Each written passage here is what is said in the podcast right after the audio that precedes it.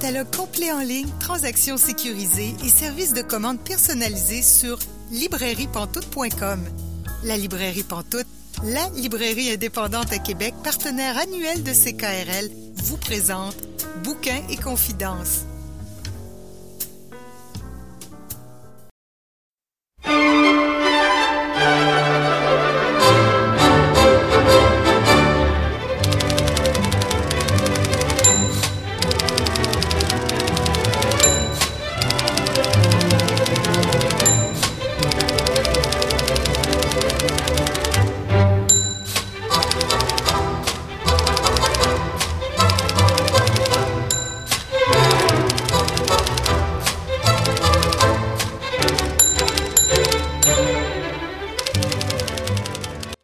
Bonjour et bienvenue à l'émission Bouquin Confidence. Julie Collin pour vous accompagner pour les 120 prochaines minutes. Bouquin Confidence, c'est votre rendez-vous littéraire sur les ondes de CKRL. Cette semaine, notre invitée est India Desjardins. Je m'entretiens avec elle d'environ 30 minutes. Notre chroniqueuse Marianne Caillé nous parle d'un essai qui a vraiment changé beaucoup de choses dans sa vie.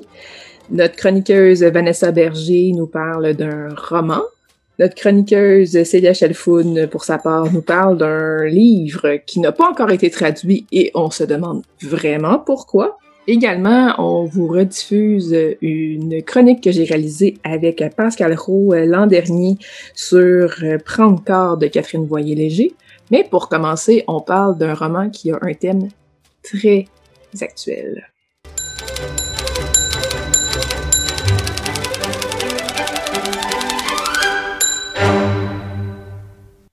Bonjour Christine Brouillette. Bonjour. Vous avez fait paraître il y a quelques jours votre plus récent livre, Sa parole contre la mienne, aux éditions Druide. Est-ce que vous pouvez me le résumer un peu, s'il vous plaît, sans trop en dire, hein, parce que c'est toujours difficile dans ce genre de livre-là de pas trop en dire, mais juste nous donner envie un peu. Dans un roman policier, on essaie de pas vendre les punchs, évidemment. Euh, je peux quand même dire que euh, c'est pas un roman avec un mot de mais Les gens sont habitués de suivre mon héroïne. Cette fois-ci, c'est un roman avec une nouvelle protagoniste qui s'appelle Myriam, qui est une jeune trentenaire journaliste et qui a une amie euh, qui, plusieurs années auparavant, a été agressée par un animateur très connu.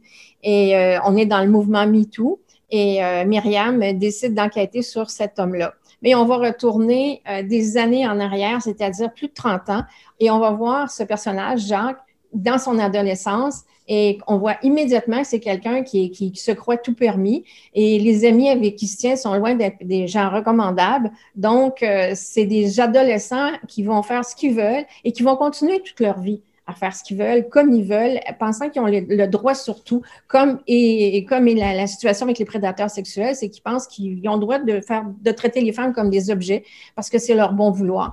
Alors c'est, moi ce que je voulais montrer, c'est que si on avait dit non à ces, à ces jeunes-là, ces adolescents plus tôt, peut-être qu'il y aurait eu moins d'agressions par la suite, mais on est dans les années 80. Euh, l'action se passe entre 1985 et 2017. Et la société a changé, mais il y a encore beaucoup de travail à faire. Puis c'est sûr que de nous montrer comme ça le passé, ça montre aussi à quel point les gens, quand il y a une plainte qui est déposée ou peu importe, ils partent pas de nulle part. Hein. Souvent, ils ont tout un, passif en arrière d'histoires qu'ils ont vécues. Donc, ce roman-là nous montre vraiment d'où ces hommes-là, et plus particulièrement Jacques, viennent. Donc, c'est intéressant. Est-ce que vous utilisez une ligne du temps pour vous guider dans l'écriture d'un roman comme ça? Parce que là, il y a vraiment des, retours en arrière et tout ça. comment vous fonctionnez pour que ça soit cohérent? Quand j'ai écrit ce roman-là, d'abord, euh, j'ai, je fais toujours des plans très précis, moi. Donc, euh, j'ai vraiment une ligne du temps, puis je, place vraiment chapitre par chapitre ce qui va arriver. Donc, euh, j'ai des surprises à l'écriture parfois, mais je sais quand même où je m'en vais. Et pour le roman Sa parole contre la mienne, j'avais vraiment regardé tout ce qui s'est fait entre 1985 et 2017, j'avais une feuille pour chaque année ce qui s'était passé dans le monde, ce qui s'était passé au Québec et ce qui se concernait, tout ce qui était justice, crime et tout ça. Donc, euh, j'ai pigé là-dedans pour, pour constituer l'action, pour savoir que les jeunes avaient tel âge, qui étaient adolescents, qui avaient 15 ans, 25 ans, 30, 35. Mais j'ai pas mis tout ce que j'ai retrouvé, bien évidemment. Ça aurait été indigeste, puis je voulais pas des notes en bas de page. Je voulais juste qu'on comprenne où est-ce qu'on en était. Par exemple, je vais mentionner l'enterrement de René Lévesque. Euh, le Boeing d'Air qui, était, qui avait été s'était craché, des choses comme ça pour qu'on ait des repères. Mais c'est sûr que moi, je sais où je m'en vais. Moi, j'ai un plan. Le moment où je ne sais pas où je m'en vais, c'est quand je suis en train de bâtir le roman, quand je fais la recherche. Là, j'ai une idée de ce que je veux, mais c'est pas précis. Ça c'est une, une, ossature fine qui est mon thème. Puis après, je vais rajouter euh, du muscle, puis de la chair, puis de la peau, en espérant que tout se tienne. Puis au-delà de la recherche pour les événements historiques, pour nous donner des repères, il y a aussi une certaine recherche sur qu'est-ce qu'était Québec, par exemple, dans les années 80. Oui, mais là, j'ai moins de mérite parce que je vivais à Québec à ce moment-là et euh, j'ai à peu près l'âge des personnages les plus âgés. Donc, euh, moi, les restaurants dont je parle, par exemple, ce sont des restaurants où je suis allée. Euh, je parle de la pâtisserie Carulu et quand j'étais enfant, la, boule de rhum, la boule de chocolat au rhum et la petite pâtisserie meringuée au ben, crème, moi, j'adorais ça. Donc, ça, c'est des souvenirs que j'ai insufflés au roman. Et, euh, et oui, je, je, me souvenais vraiment de, des, des lieux, des endroits. donc, pour moi, ça, c'était plus facile parce que j'ai vécu là. Je travaillais comme serveuse euh, au temporel dans le Vieux-Québec. J'ai étudié à l'Université Laval. Donc, moi, je situais les lieux aussi. Et ce roman-là, quand même, est particulier dans la mesure où il a été écrit durant la pandémie. Donc, je ne pouvais pas aller à Québec. Alors, j'ai un ami, Alain Chamberlain, qui a été vraiment, ça a été mes yeux, Alain, là-bas. Je lui faisais une liste des lieux que j'imaginais pour le roman et lui allait prendre des photos. Elle allait vérifier s'il y avait des caméras, pas de caméras, les sens uniques, euh, tout ça, si on pouvait, la voiture pouvait avancer ou pas. Donc, il a été vraiment, euh, sans lui, je ne sais pas comment le roman aurait pu exister. Là, ça a été vraiment très, très précieux d'avoir sa complicité. L'idée d'écrire ce roman-là, elle est venue quand? Est-ce qu'elle est venue pendant la pandémie? Elle est venue avant la pandémie? Euh, c'est un mélange un peu de tout. C'est que moi, j'avais commencé une série, j'avais un projet d'une série avec un ami où on mettait quatre jeunes avec un secret qui les, euh, qui les liait tous ensemble. Mais c'est tombé à l'eau parce qu'on ne pouvait pas travailler, tout ça, puis la pandémie est arrivée, puis on, ça a été tellement, euh, on était dans la sidération, dans la consternation. Et je me suis dit à ce moment-là, c'est tellement gros, cette chose qui nous tombe sur la tête, qu'on n'est même pas capable d'identifier. Euh, j'ai peur que le mouvement MeToo disparaisse, qu'il soit balayé par la pandémie. Et il ne faut pas que ce mouvement-là disparaisse. C'est trop important de commencer à faire des gains puis commencer à avancer. Donc, euh, je me suis dit, je vais écrire sur ça. Et euh, donc, j'ai décidé d'écrire, d'écrire sa parole contre la mienne. également aussi parce que je fais souvent, des, je fais régulièrement des mots de Graham. Mes mots de Graham suivent à peu près l'actualité. Je ne pouvais pas parler de la pandémie sans savoir comment ça se terminait au moment où on donne un roman à l'éditeur et le, moment où le roman paraît, il y a au moins quatre mois de flottement. Il peut passer, on a vu qu'il pouvait se passer beaucoup de choses en, même pas quatre mois, mais en une semaine. Donc, je me suis dit, je, je, touche pas à ça. J'ai pris des notes toute l'année sur la pandémie pour le prochain gramme que là, je suis en train de, créer. Mais, euh, mais donc, j'ai fait ce roman avec Myriam et, euh, et ma foi, elle est bien reçue, cette, cette nouvelle personne, cette c'est un nouveau personnage. Et euh, plusieurs, plusieurs journalistes et des gens m'ont dit Ah, est-ce qu'elle va revenir? Moi, je n'avais vraiment pas pensé à ça. Mais là, je commence à réfléchir à la question. Donc, peut-être qu'il y aura un, un gramme, un Myriam, un gramme, un Myriam. On verra. Oh, on, va, surveiller ça. Vous avez aussi discuté avec euh, Émilie Perrault et Monique Néron pour euh, la conception de ce roman-là. De quelle façon vous avez collaboré ensemble? Ben, j'ai eu la chance de rencontrer Émilie avant de, bien avant d'écrire mon roman. Et au moment où ça s'est passé, je lui ai demandé comment, elle avait, comment elle procédait pour leurs enquêtes. C'est clair et net que Émilie m'a raconté beaucoup de choses. J'ai pris beaucoup de notes. Euh, et s'il y a des erreurs, elles sont pas de son fait, elles sont vraiment du mien. Euh, j'ai pas, par exemple, ni des scènes où elles vérifient, recontre-vérifient, répètent tout ça parce que je sais qu'elles le font dans leur travail. Je l'ai expliqué dans le roman qu'il y a cette part-là qui est très aride, mais qu'il faut, qui est, qui vraiment essentielle pour une bonne enquête, mais j'ai pas insisté là-dessus. Donc, euh, elles ont été très généreuses. Je posais d'autres questions à, Monique. Et puis, en plus, j'ai eu la chance de voir le film euh, La parfaite victime, qui a été euh, diffusé avec du retard à cause de la pandémie. Donc, il est sorti en salle il y a plein de 15 jours. Et donc, moi, j'ai pu, j'ai pu le voir alors qu'il finissait d'être monté. J'ai eu beaucoup, ça, pour moi, ça, ce, ce, ce film-là m'a énormément touché, m'a choqué, mais il a aussi alimenté la colère que j'ai contre euh, les prédateurs sexuels et la, volonté d'essayer de, d'apporter ma pierre à l'édifice pour changer les choses. Parce que je dis pas qu'il faut, euh, qu'il faut mettre tout, le monde en prison, qu'un innocent doit aller en prison. C'est pour ça que sa parole contre la parole, la parole de la victime contre la parole de l'agresseur pèse, dans la balance. Mais il faut quand même que les victimes soient mieux accompagnées, mieux dirigées, que les choses soient plus précises et qu'on ait plus d'empathie. La personne qui va déclarer une agression a été victime d'un acte terrible, intime, et euh, elle est bouleversée au moment où ça arrive. Donc, quand elle est reçue, il faut qu'on puisse bien l'encadrer, puis pour que plus, tard, ses propos en cours euh, soient utiles, que ça soit pas mêlé, cafouillant et tout ça. Il faut vraiment qu'il y ait des changements. Moi, j'espère que les juristes, que les gens qui, font les lois vont voir ce film-là, ils vont se dire, ben il y a des choses à modifier, là, euh, vraiment. Alors, puis on verra, espérons. Mais moi, je pense que les choses vont changer parce que les mouvements sont enclenchés. J'avais peur que le mouvement, euh, moi aussi, disparaisse. J'étais hmm. complètement champ. On l'a vu l'été dernier avec euh, les dénonciations. Puis la, roue est enclenchée. Ça va pas. Le, le, le processus, là, c'est parti. Donc, je pense que ça va, euh, ça va durer.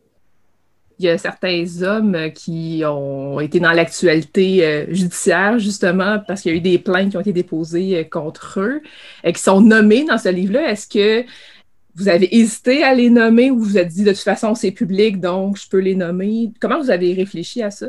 C'est public, on, on, est au courant de toutes ces choses-là. Et moi, j'avais lu avec énormément d'intérêt le livre de Ronan Farrow sur euh, l'affaire Weinstein. Euh, on a vu le film sur Epstein, puis ici au Québec, bon, à Roson, Salvaille, tout ça, ça fait partie de, ça fait partie de notre quotidien. C'était la une des journaux et tout ça. Ça serait bizarre de ne pas les mentionner, en fait, parce que c'est mm. la réalité. Et euh, non, je, pour moi, euh, c'est au même titre que je vais avoir des éléments de la pandémie dans le prochain mot grave parce que ça a fait partie de notre réalité. Euh, ces scandales-là font partie de notre réalité, donc c'est des affaires publiques. Il y a quelques scènes dans ce roman-là qui sont quand même assez difficiles à lire pour écrire ces scènes-là, est-ce que vous hésitez encore une fois à les écrire ou vous dites Ah non, celle-là est vraiment importante, celle-là, je devrais peut-être pas l'écrire? Comment vous fonctionnez par rapport au dosage de, ces scènes un peu plus difficiles? Le dosage est fait dans l'idée de je veux que les gens comprennent une chose. Par exemple, je peux en parler parce qu'au tout début du roman, le personnage de Clovis va lapider un chien. C'est une, une scène qui est choquante, qui est courte, et que j'ai abrégée après l'avoir écrite parce que je me disais, OK, on comprend que c'est un psychopathe. C'est tout ce que je veux qu'on comprenne. C'est pas la peine d'en rajouter. Et à chaque fois que j'ai une scène, que ce soit une scène d'agression, tout ça, je fais au minimum. L'idée, c'est qu'on ait une information capitale sur le personnage, mais on s'arrête là. Euh, J'irai jamais dans la multiplication d'hémoglobine, là, c'est pas mon truc. Je fais pas dans l'horreur. Je veux juste que les gens se disent, mon Dieu, mon personnage est en danger parce que euh, elle côtoie un criminel, puis elle ne le sait pas. Euh, donc, il faut donner des informations au lecteur, mais je vais vraiment dans le juste ce qu'il faut pour qu'on comprenne, pas plus. Merci beaucoup, Christine Brouillette, de nous avoir parlé de votre plus récent roman, Sa parole contre la mienne, qui est disponible chez Druide. Je vous remercie. Je vous souhaite un bel été et de belles lectures.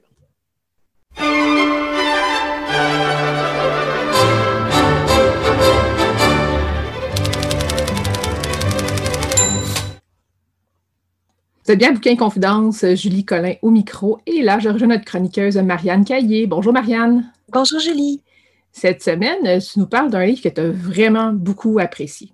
Oui, et un livre qui prend euh, racine dans un événement très important qui s'est passé dans la nuit du 11 au 12 octobre 1492.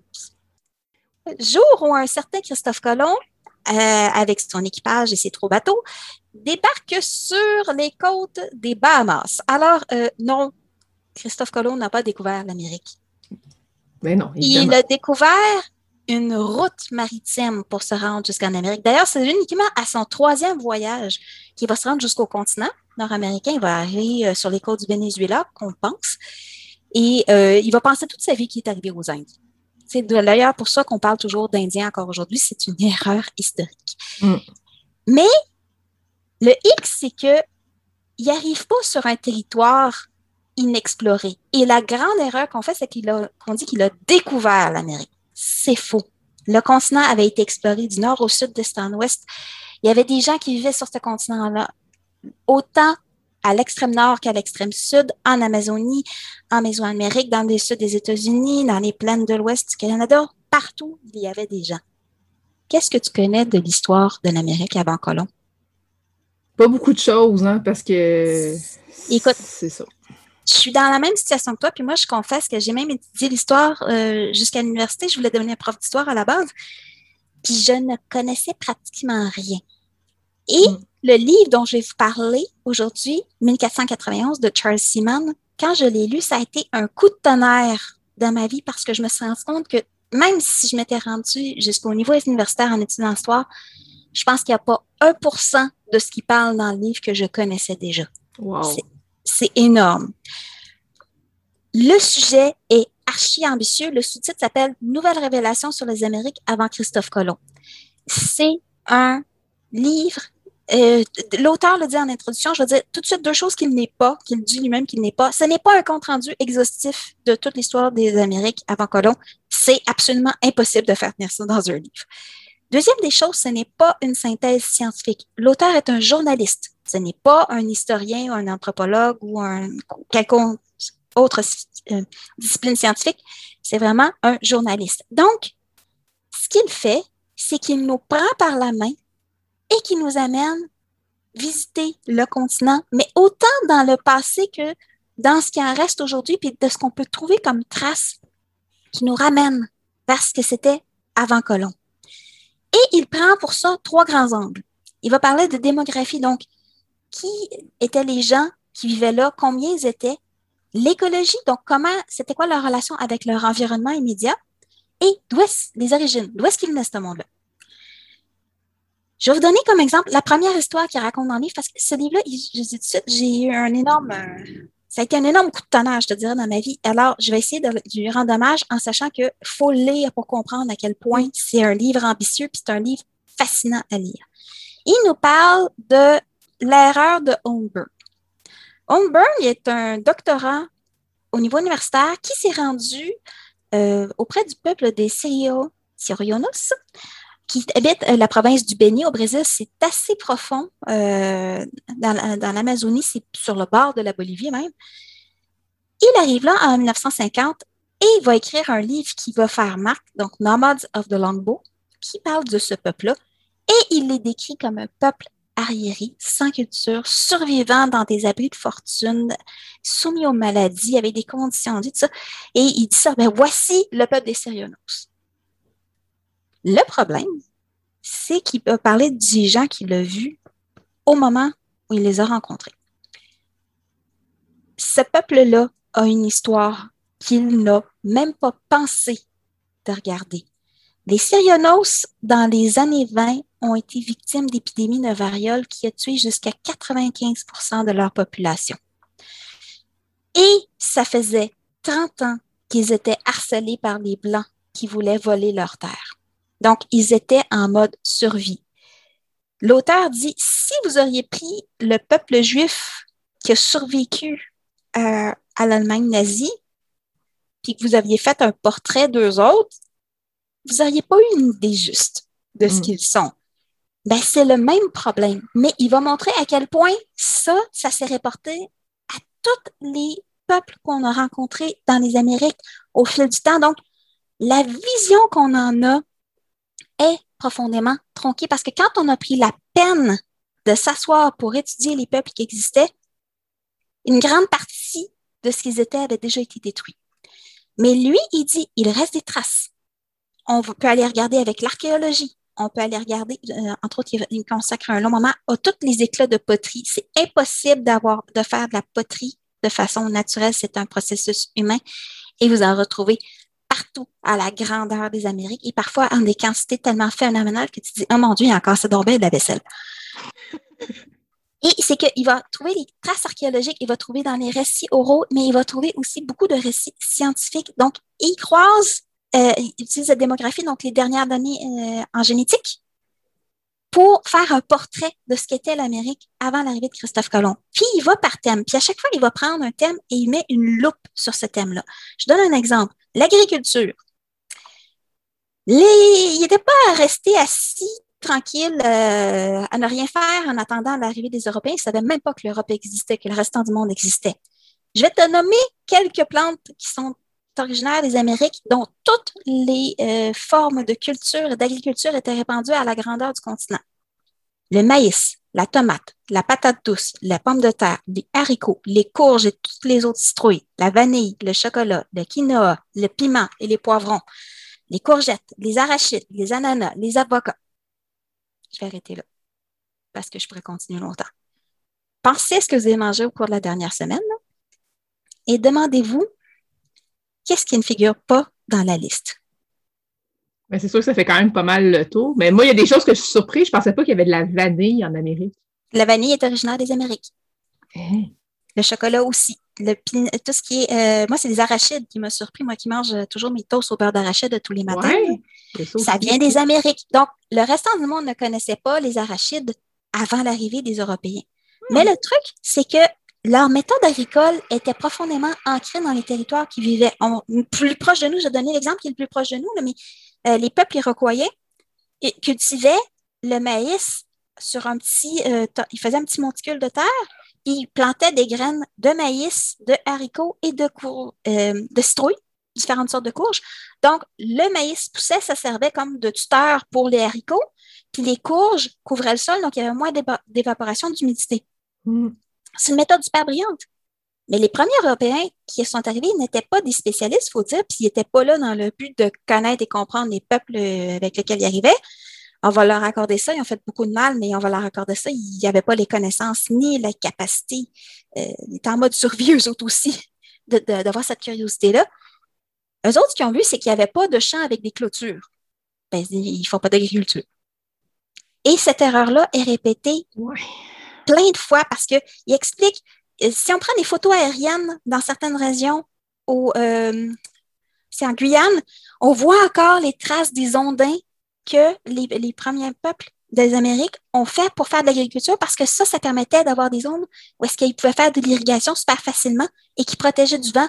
Dans d'autres régions, ils ont utilisé la même technique, mais pour protéger du gel, ça créait des nanoclimats, même, je peux dire, qui permettaient de prolonger de beaucoup la période où est-ce qu'ils pouvaient cultiver. Mais ça, je parle de l'agriculture. Il nous va nous faire la même chose avec les mathématiques. Il y avait des mathématiques en Amérique. Ah, Les euh, des Incas, aujourd'hui, on pense que c'est carrément un code qui serait, semblable à- au code informatique, au langage informatique.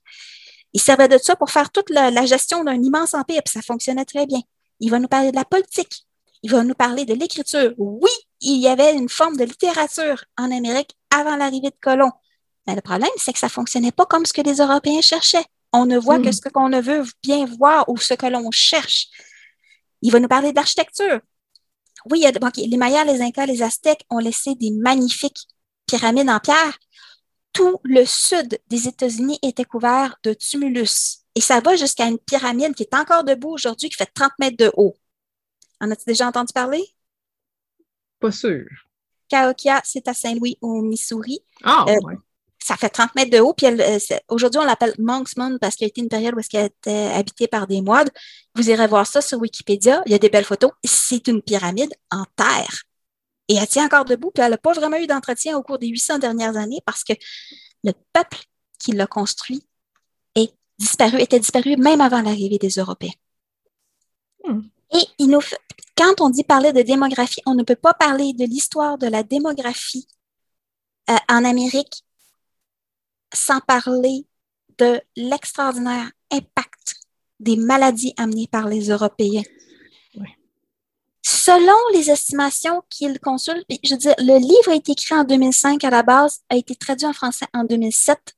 Moi, je, depuis que j'ai lu ce livre-là il y a quatre ans, euh, j'ai énormément essayé de trouver d'autres sources de documentation. 90% de ce que je trouve confirme qu'est-ce qu'il avançait comme, comme information, puis même ça va plus loin. Selon ce qu'il dit, entre 50 et 90% de la population des Amériques avant l'arrivée des Européens serait mort de des épidémies provoquées. Et on parle de c'est pas juste comme le, le il y a une petite épidémie, ceux qui sont proches, ils meurent. Non, non, c'est parce que ça s'est transmis parce qu'il y avait des routes commerciales à la grandeur du continent Je veux dire, le saumon de ce qui est aujourd'hui la Colombie-Britannique, on pouvait en manger jusqu'à dans la région des Grands Lacs. Il y avait des minéraux qui étaient extraits euh, dans la, encore dans la région des Grands Lacs qui descendaient jusque dans le sud des États-Unis. Il y avait toujours, il y avait plein de routes commerciales et ça s'est répandu comme une traînée de poudre. Il n'y avait aucune immunité naturelle, puis il n'y avait aucun médicament, mais surtout, il n'y avait aucune habitude de, faire face à des épidémies parce que les mm. maladies en Europe, je veux dire, la peste noire, quand on parle en Europe, les gens ont habitué que quand ça arrive, la peste, tu t'enfermes chez vous. On l'a appris en 2020, nous autres aussi, on l'a mis en pratique. Les Premières Nations, les peuples mm-hmm. d'Amérique ne le savaient pas, ça. Ouais. Et alors, euh, je veux dire, moi, j'ai beaucoup aimé aussi le chapitre où est-ce qu'il explique que l'Amazonie était carrément archi-peuplée avant l'arrivée des Européens, mais c'est depuis l'arrivée des, euh, des, maladies transportées par les moustiques que c'est devenu un endroit très, très peu peuplé. Alors, il y a une longue histoire à l'Amérique qu'on ne connaît pas, mm qu'on connaît, qu'on n'a jamais entendu parler pour la plupart. Je, te dis, moi, j'ai appris tellement de choses. C'est fascinant, ce livre-là. Et ça se lit presque comme un roman.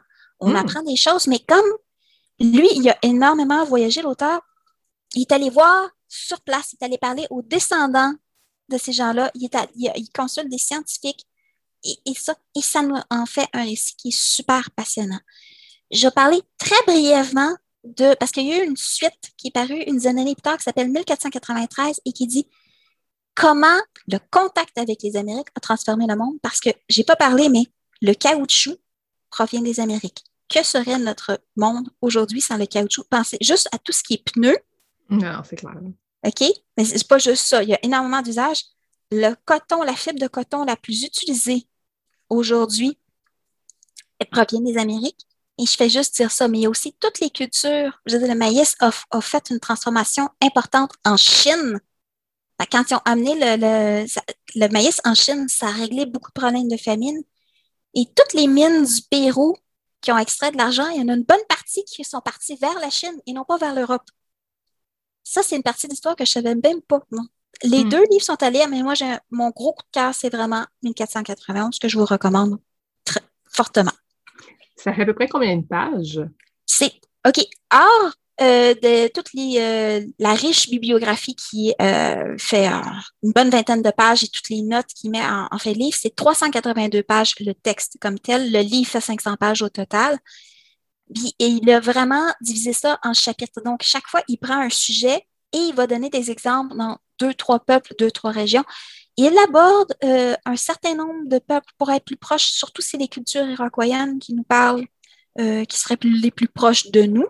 Euh, entre autres, il y a une histoire au niveau politique que moi j'ai beaucoup aimé, mais que je peux j'aborderai pas, je vais vous laisser découvrir avec le livre. Donner comme un petit teaser, allez le lire.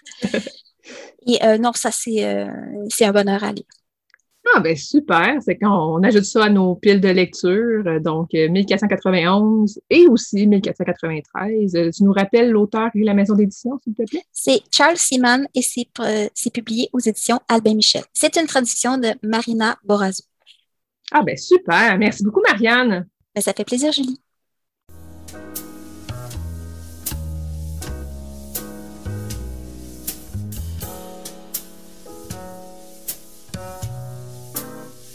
Catalogue complet en ligne, transactions sécurisées et services de commande personnalisés sur librairiepantoute.com. La librairie Pantoute, la librairie indépendante à Québec, partenaire annuel de CKRL, vous présente Bouquins et confidences.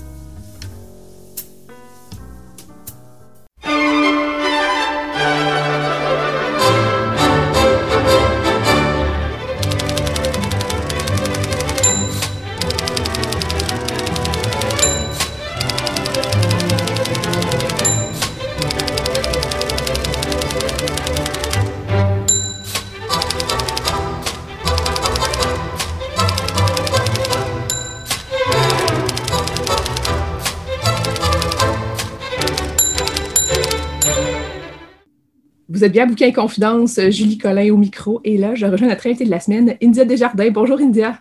Salut! Tu as publié de nombreux livres au fil des années. On va essayer de parler du maximum de choses dans le temps qui nous est imparti. ça commence en 2005 avec Les aventures d'India Jones, qui a été republié dix ans plus tard euh, sous le nom Un homme, s'il vous plaît. Ouais. C'est un livre, si j'ai bien compris, qui n'a pas été facile à sortir au départ. Il y a quand même eu euh, quelques aventures avant de réussir à être publié. Si tu nous replaces dans le contexte historique de la littérature à cette époque-là, c'était vraiment pas la même chose. Aujourd'hui, la littérature québécoise est vraiment multiple. Tu as toutes sortes de livres, toutes sortes de genres, mais à cette époque-là, c'était pas comme ça. Puis, moi, je lisais beaucoup de chick puis je me disais, comment ça, ça n'existe pas une héroïne comme ça québécoise? Je tripais sur Bridget Jones. Maintenant, ma vision de la chick lit, puis ce qu'on en a fait, a un peu changé, mais à l'époque, pour moi, c'était un peu une petite révolution parce que les quand un, personnage euh, féminin était principal dans un livre, ben souvent c'était un harlequin ou euh, où il y avait un rapport de domination. Donc, moi, ce que j'avais trouvé par rapport à l'évolution des personnages principaux, ben, puis tu sais, là, on enlève, là, mettons, les classiques. Moi, je te parle d'un personnage euh, moderne qui me mhm. ressemble, tout ça, tu sais, je, je, parle pas de Maria Chapdelaine ou d'affaires comme ça, là, ça existe évidemment, là, les filles de Caleb. Je te dis pas que ça existe pas, les personnages féminins principaux, mais moi, mettons, dans, dans, avec de l'humour, quelque chose de, de, de pop, là, mhm. on n'avait pas nécessairement de, un personnage humoristique, féminin, moderne, de l'humour, de l'autodérision. Donc, euh, moi, j'avais comme envie d'importer ça ici, tu sais, la chick-lit, de mhm. faire une héroïne de chick-lit. Ce qu'on appelle chick-lit, c'est, ben, à cette époque-là, c'était justement, c'était une héroïne, une comédie romantique. Souvent, c'était une fille de carrière, souvent en communication, mais moi, je trouve pas nécessairement que dans la définition chick c'est une règle absolue, là. Mm. Parce que, tu sais, moi, j'en disais beaucoup à l'époque que c'était toutes sortes de métiers. C'était pas, c'était pas une règle absolue. On, dit tout le temps cette règle-là, mais puis il y avait beaucoup l'autodérision. Quand on regarde ça avec notre regard d'aujourd'hui, ces personnages-là, ben, il y a des choses problématiques parce que euh, il y a des choses comme Bridget Jones qui pourraient être considérées grossophobes. Mais moi, si je le remets dans le contexte historique, je trouve que ça a amené au contraire de, de, une prise de conscience de comment on se perçoit, puis ça a pu amener une réflexion justement. Tu sais, des fois, quand on se replace de où on était mm-hmm. versus qu'est-ce qu'on est devenu, des fois, quand on le regarde avec notre regard d'aujourd'hui, on se dit Oh mon Dieu, tu sais, ça n'a pas de bon sens. Puis c'est vrai quand tu le regardes comme ça, mais à l'époque, on dirait qu'on faisait des choses secrètement sans se le dire. Puis là, le fait d'en parler, de dire Ben voyons, ça n'a pas de bon sens. Une fille qui se pèse à tous les matins, qui compte ses, ses calories, puis ces affaires-là, ça n'a pas de bon sens. Puis je pense que ça c'est venu avec un mouvement de on commence à se dire ça, puis après ça, on se dit, voyons, ça n'a pas de bon sens. Puis là, il y a une réflexion sociale qui augmente, qui, qui, qui, naît par rapport à ça. Bref, euh, moi, j'avais envie d'importer ça. Fait que ça a été très long avant de faire accepter. Puis les refus que je, que je recevais, c'était, euh, on dirait, des dialogues de téléromans. Puis c'est drôle parce qu'aujourd'hui, je lis des jeunes auteurs qui écrivent des dialogues quasiment au son. Mm-hmm. Puis je me dis, en 2005, mon Dieu, que les éditeurs, euh, si tu avais envoyé des dialogues au son, là, tu ne te serais pas fait approuver ça. Mm-hmm. Tu sais, je, me, faisais beaucoup euh, dire ces refus-là. Puis là, en 2000, automne 2004, le livre de Raphaël Germain est sorti. Moi, mon livre, ça faisait deux ans que je l'écrivais puis, que, puis je l'avais envoyé à plein de maisons d'édition, puis je recevais plein de refus. Puis là, Raphaël, elle sort soutien-gorge rose et veston noir. Puis là, je me suis dit, ah ben ça y est, elle l'a fait, elle m'a scoopé. Puis je pourrais pas, moi, sortir mon livre. Tu sais, je pensais qu'il y avait comme de la place juste pour une, tu sais. on pense souvent à ça, hein, tu sais, quand, mm. c'est comme si des romans d'horreur, il y avait de la place juste pour une, tu sais, maintenant, aujourd'hui, il y en a beaucoup de livres de chiclette, mais à ce moment-là, je me suis dit, ben, ben vu qu'elle l'a fait, ben, c'est plus possible d'en faire, tu sais. Ben, là, finalement, je pense que le fait qu'elle en sorte un, ça a un peu ouvert les yeux aux autres. Mm. C'est ça qui a fait que chez Les Intouchables, on a accepté mon livre. Puis Raphaël puis moi, on a fait un article ensemble euh, tu sais, dans le fond, on a été considérés comme les pionnières du genre. Moi, je pense plus que c'est elle parce que, tu sais, c'est vraiment elle qui l'a sorti en premier dans les circonstances. Puis, tu sais, je, la trouve extraordinaire. Je trouve vraiment que... Je trouve aussi que Tiens, Gorgeuse et Veston Noir a beaucoup mieux vieilli que les aventures d'India Jones. Ça, je, donne ça 100% à Raphaël parce que moi, je trouve que mon livre, il a très mal vieilli. Puis quand j'en ai refait la, publication en 2015, parce que j'ai voulu euh, me séparer professionnellement de, Michel Brûlé des Intouchables, je pense qu'aujourd'hui, les gens peuvent comprendre pourquoi, même si je n'ai pas vécu euh, ce pourquoi il a été accusé. Euh, moi, j'ai eu un, un, problème professionnel avec lui qui a fait que j'ai voulu faire une coupure.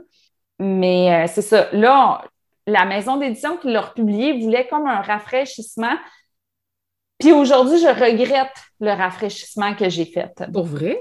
Oui, je pense que, tu sais, comme moi aujourd'hui, là, Aurélie, je le considère comme un, roman historique, tu sais, un roman d'époque.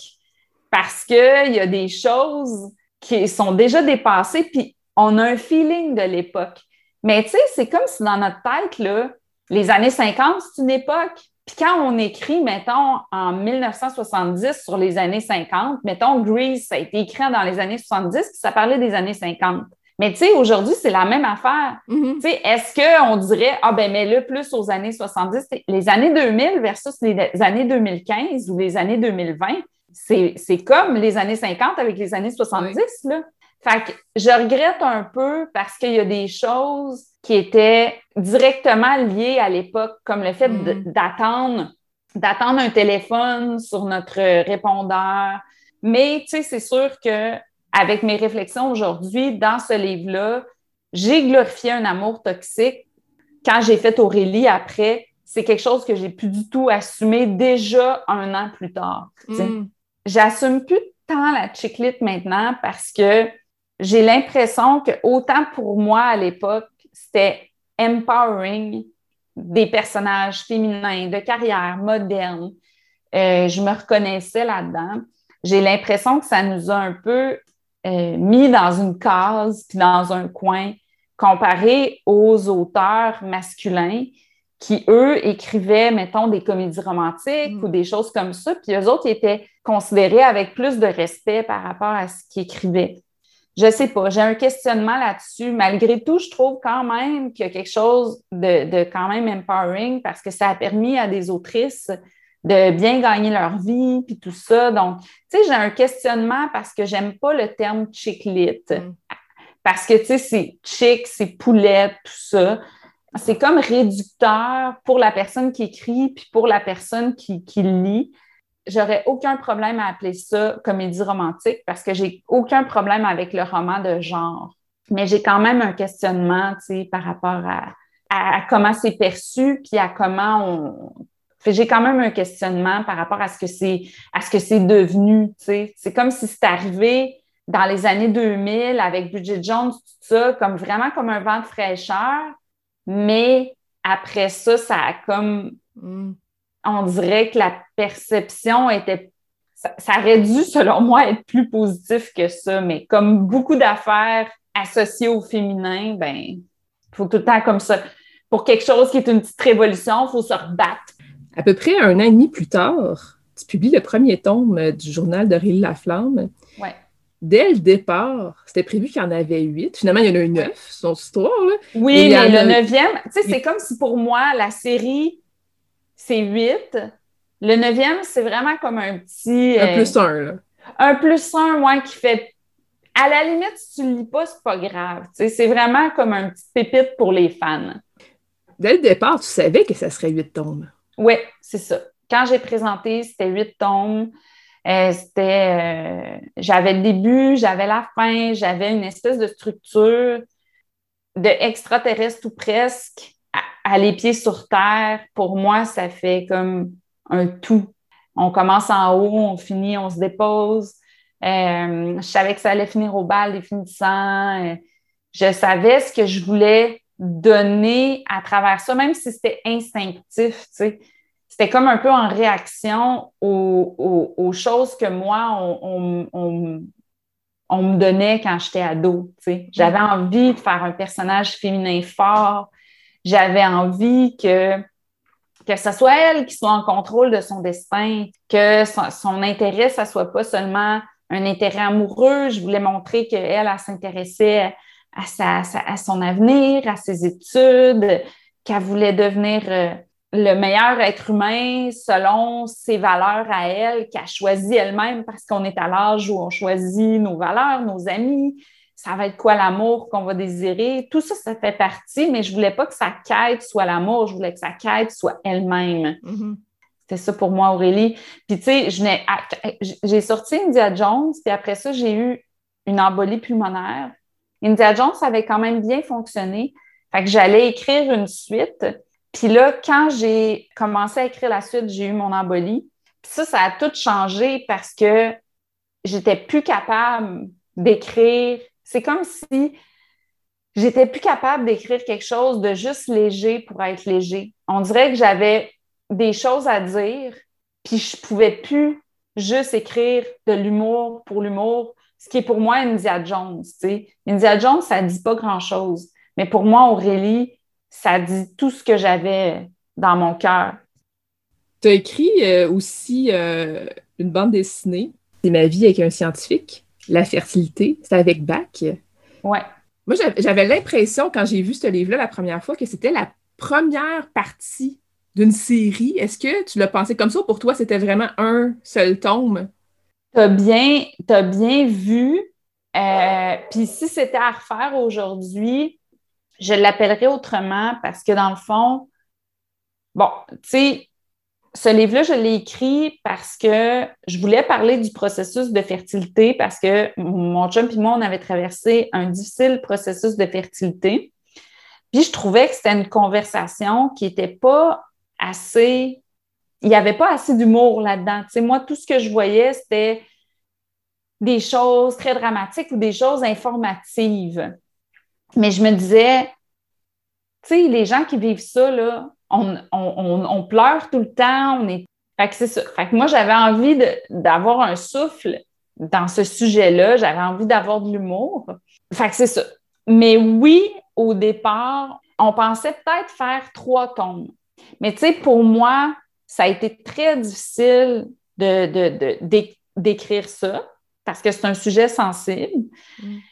Puis après ça, je voulais peut-être faire le deuil de la parentalité, quelque chose comme ça. Mais finalement, je trouvais que c'était vraiment mieux un, un tome. Mais si c'était à refaire aujourd'hui, je, je Puis j'ai vraiment essayé de chercher d'autres d'autres titres, là, tu sais, mm-hmm. comme euh, un moment donné, j'avais pensé à Quand la cigogne ne passe pas. Finalement, j'ai vu que ça existait. À chaque fois que j'essayais de trouver un titre qui avait comme plus rapport juste au processus de fertilité, je pense que si j'avais à le renommer, je l'appellerais Projet bébé. Le, le titre, je trouve pas que c'est le bon titre. Puis en plus, moi, occupée d'un bar avec mes projets, Bac est occupé de l'autre bar avec ses projets. Fait que finalement, ça n'a jamais à donner qu'on continue. Puis, tu sais, la BD aussi, c'est quelque chose qui est quand même assez long à faire. Oui. Puis, tu sais, c'est pas les livres qui vendent le plus parce qu'on n'a pas nécessairement la culture de la BD. Fait que c'est sûr que c'est des projets qui sont vraiment de cœur, là, tu sais. C'est vraiment des projets de cœur. Bien, c'est tous des projets de cœur. Quand tu fais un livre, il faut pas que tu t'attendes à... Mais je suis contente pour euh, ma vie avec un scientifique parce que c'est aussi comme, tu sais, c'est des sujets sensibles, hein, tu sais, comme le cancer ou ça. Fait que c'est pas nécessairement mes livres qui vendent le plus, mais quand j'ai des commentaires, c'est tellement des beaux commentaires, tu sais, comme les couples qui viennent qui m'écrivent ou qui viennent me voir puis qui disent ah, ça nous a fait du bien, on est là-dedans, on trouve ça difficile. Ou tu sais, qui donnent la BD parce qu'ils disent ça, aide, ça a aidé mon entourage à me comprendre. Ou même dans le temps que la BD était sortie, il y avait des filles qui était sorti sur les réseaux sociaux pour dire je, je, vous le dis pas, mais je suis dans le processus de fertilité. Parce que c'est tellement, tabou que ça reste secret, puis tu vis un peu avec ce secret-là. Un secret qui, est quand même difficile à porter parce que tu prends beaucoup d'hormones, ton humeur fluctue, euh, tu vis comme le deuil à chaque mois d'un bébé qui n'arrivera pas. Fait que c'est très difficile de garder ça euh, pour soi, là, tu sais. Mm-hmm. Puis tu n'as personne à qui en parler parce que personne vit tu sais pas qui vit la même chose. Fait que, tu sais, je suis vraiment contente d'avoir fait cette bande dessinée-là. J'en suis fière parce que ça a permis, ça a permis une, conversation. Ton plus récent livre, sorti en 2021, Mr. Big, ou la glorification des amours toxiques, ton idée? À la base, c'est quoi? En fait, ça fait plusieurs années que je réfléchis à que je réfléchis à comment on présente les personnages féminins dans les œuvres de fiction, puis comment les intrigues amoureuses aident pas les personnages. C'est quelque chose que j'ai dans la tête. Puis, tu sais, plus ça va, tu sais, je regarde des films ou des séries, puis plus je développe, tu sais, des, des questionnements, des frustrations. Tu sais, tu essayes de loin un film, puis tu te dis, voyons, tu sais, quand j'écoute quelque chose avec mon chum, tu sais, euh, il me semble, c'est juste des gars qu'il y a dans le film, puis tu sais, comme, il me semble, les personnages féminins ne sont pas bien traités, puis j'ai ça dans le fond de ma tête, puis tout ça. Quand la, pandémie est arrivée, le, premier confinement, tu sais, c'était début mars là, 2020, mm-hmm. Moi, j'avais comme plein de projets, puis j'avais la pédale à fond j'étais vraiment là, tu sais, je pense qu'on était toutes pareilles, on était toutes là à 200 km/h. Puis là, plein de projets ont arrêté. Puis tu sais, moi, là, je me bats beaucoup. Quand je présente un projet, là, je me bats beaucoup pour ces idées-là aussi ben non, je veux pas qu'il arrive ça à mon personnage féminin parce que, tu sais, mettons, là, moi, je ne vais pas mettre des gros enjeux amoureux, puis là, on va me dire ça manque d'enjeux, tu sais. Puis là, je suis comme, mais on est-tu vraiment obligé d'avoir une si grande intrigue sur le fait qu'ils vont finir ensemble ou pas? On le sait qu'ils vont finir ensemble, tu sais, on peut-tu, tu sais, comme... Mm-hmm. Fait que c'était quelque chose que j'avais beaucoup en tête. Puis là, j'ai vu un, un, message sur Instagram qui disait Big Waden. Puis, tu sais, ça, c'est Sex and the City. Puis là, j'étais là, ah, tu sais, il me semble, ça fait 20 ans. puis on est encore en train de se demander Big ou Aiden, tu sais, comme, puis c'était une jeune fille qui demandait ça, tu sais. Puis là, j'ai répondu une grande réponse, tu sais, qui répondait dans le fond Carrie, tu sais, qui mm. sortait d'un peu de ce faux dilemme-là. Puis je me suis dit, OK, là, là ça fait des années que je me pose des questions sur est-ce que les amours toxiques peuvent avoir un impact sur nos vies? Les amours toxiques qu'on présente à la télé peuvent avoir un impact sur nos vies. Tous mes projets viennent d'être arrêtés. Ben là, c'est le temps que je fasse des recherches. Moi, je suis partie avec la question, l'hypothèse que ça peut avoir un impact. Mais j'ai voulu faire une vraie démarche. Est-ce que je peux répondre à cette question-là? Puis ma réponse est très nuancée dans le sens que il n'y a pas de. Si tu cherches la, réponse à cette question-là, euh, tu ne vas pas arriver à une réponse claire, claire, claire, parce que mm-hmm. tu ne peux pas mettre des électrodes dans la tête du monde pour savoir si ça a vraiment influencé leur vie. Par contre, tu arrives à la réponse que tu peux être désensibilisé. Puis ça, il y a un consensus assez clair que si tu es exposé à la violence, tu ne peux pas commettre un acte violent parce que tu en as vu un à la télé. Par contre, être exposé à de la violence, ça peut te désensibiliser à la violence. Est-ce que la façon dont on présente les personnages féminins, puis certaines formes de violence euh, qui sont banalisées, peuvent nous désensibiliser au point où on n'arrive même pas à reconnaître qu'un comportement est problématique. Fait que dans le fond, c'est toute cette réflexion-là. Puis j'ai voulu le faire dans la bienveillance. Il y a plusieurs films, plusieurs choses que j'ai aimées qui font partie de mon parcours, qui font partie de ma réflexion. Mais tu sais, c'est important pour moi de dire j'aime ça y poser un, nouveau regard, mais sans m'empêcher de les aimer. Non, ça, c'est pas culpabilisant comme lecture parce qu'on dit pas genre, ah, j'ai honte d'avoir aimé telle série ou tel film, pas du tout. Puis en même temps, on n'a pas non plus besoin d'avoir été fan non plus de ces séries-là, puis de connaître toutes les références pour bien comprendre ce que tu dis. Donc, ça, c'est intéressant aussi euh, qu'on on, puisse euh, s'y reconnaître puis réfléchir. C'était qui ton public cible?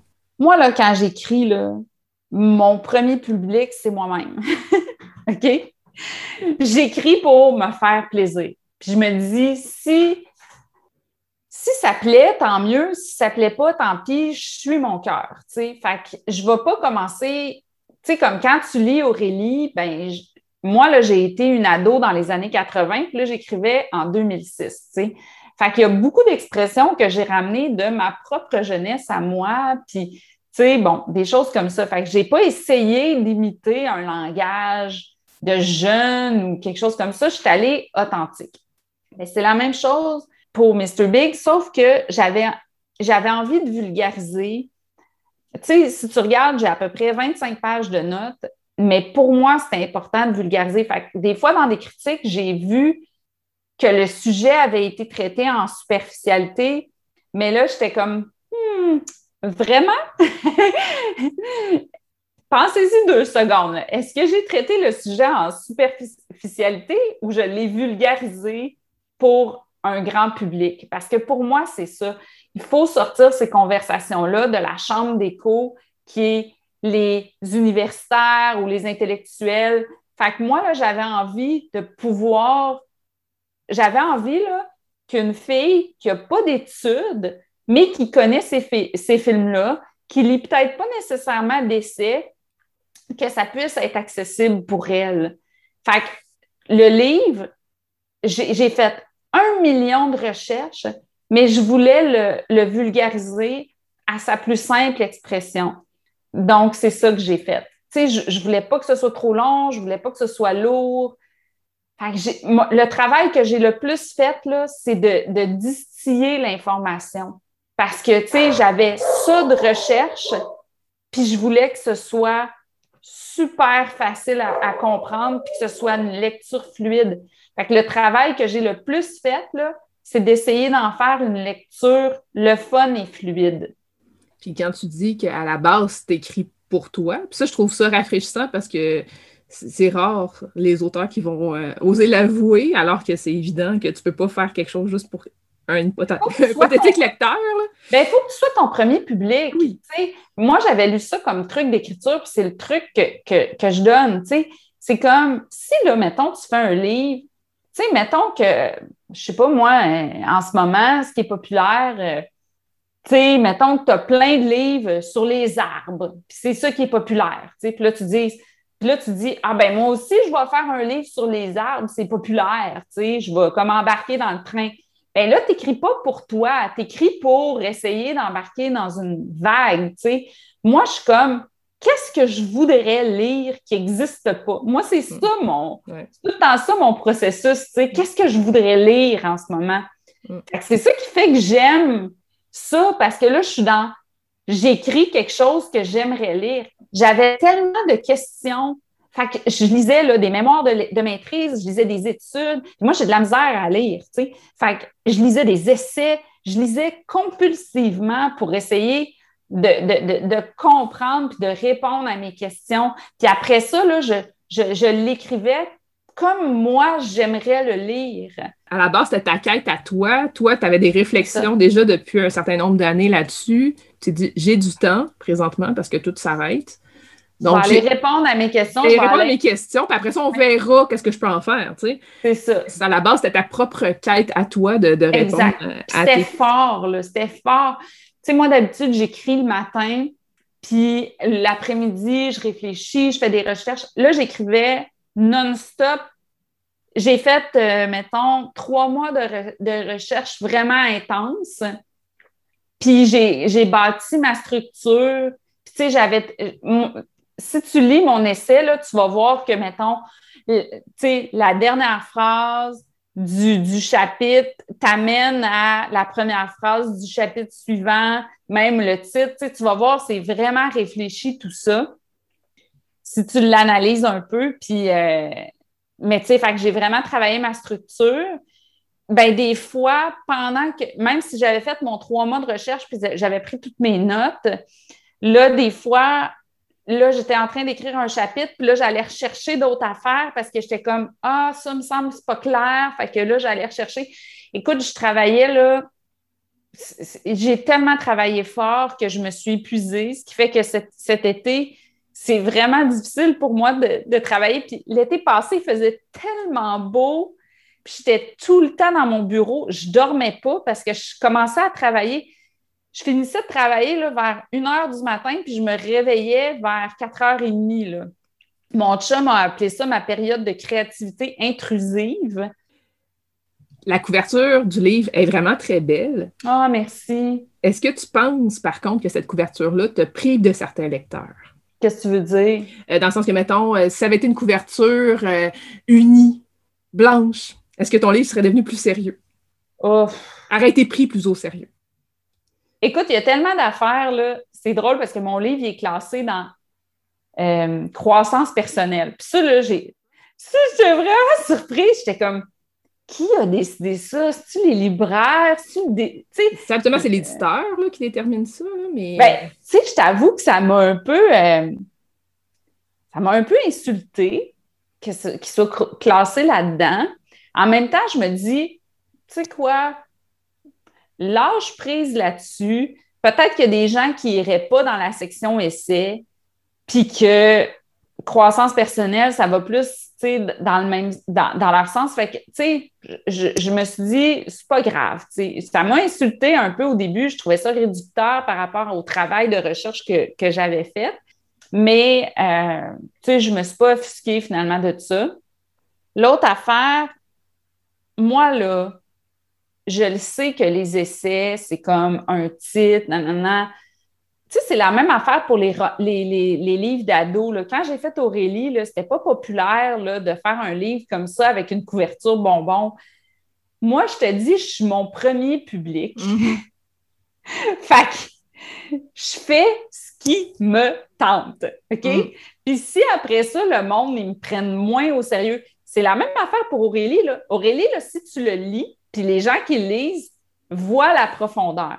Les mm. gens qui ne lisent pas voient une couverture bonbon, fille gna gna. Tu sais, parce que, hein, parce que une couverture euh, associée à quelque chose de féminin, voyons, comment ça pourrait être profond?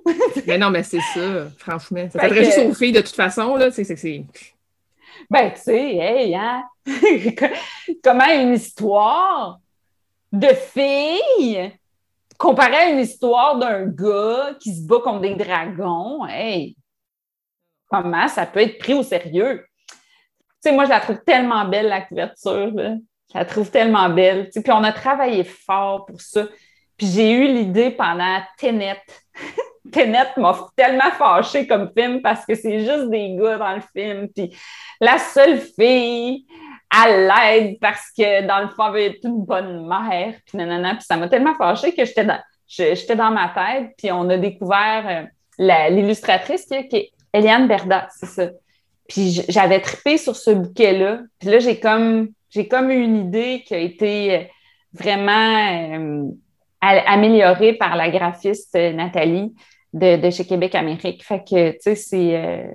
non, moi, moi, c'est bien correct pour moi qui est important pour moi, là, c'est les messages que je reçois en ce moment de filles qui me disent Ah oh, mon Dieu, tu m'as fait réaliser ce que j'avais vécu, puis je ne le réalisais pas, mm. ou je vois ça différemment maintenant, je vais regarder les, les films avec un autre regard. Puis, tu sais, je veux dire, il n'y a personne qui finit mon livre en me disant Je suis fâchée contre les films. Mais de, de dire Hey, je trouve ça le fun d'avoir une nouvelle grille d'analyse pour checker les films, tu sais, puis que ça a mis des mots sur des choses que je ressentais, mais que j'avais pas encore les mots pour le dire. C'est la même affaire pour moi. Je le ressentais, mais j'avais pas les mots pour le dire. Faire mes recherches m'a donné les mots. Mais merci beaucoup, India Desjardins, de nous avoir rencontrés cette semaine. Merci.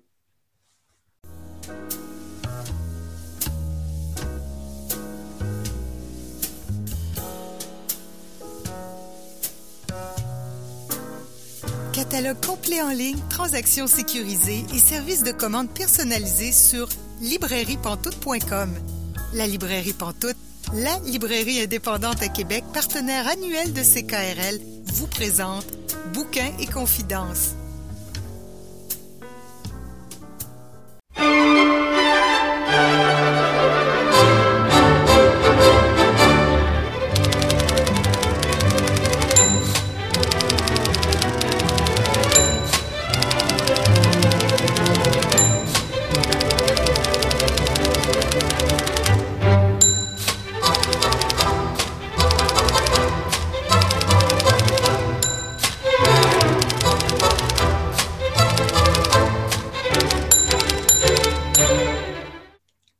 Vous êtes bien à Bouquin et Confidence, Julie Collin au micro. Et là, je rejoins notre chroniqueuse Vanessa Berger. Bonjour Vanessa. Salut Julie. Tu viens nous parler d'un livre qui est sorti il y a quand même quelques années, mais c'est un livre quand même qui m'avait marqué. Je m'en souviens encore de cette histoire-là.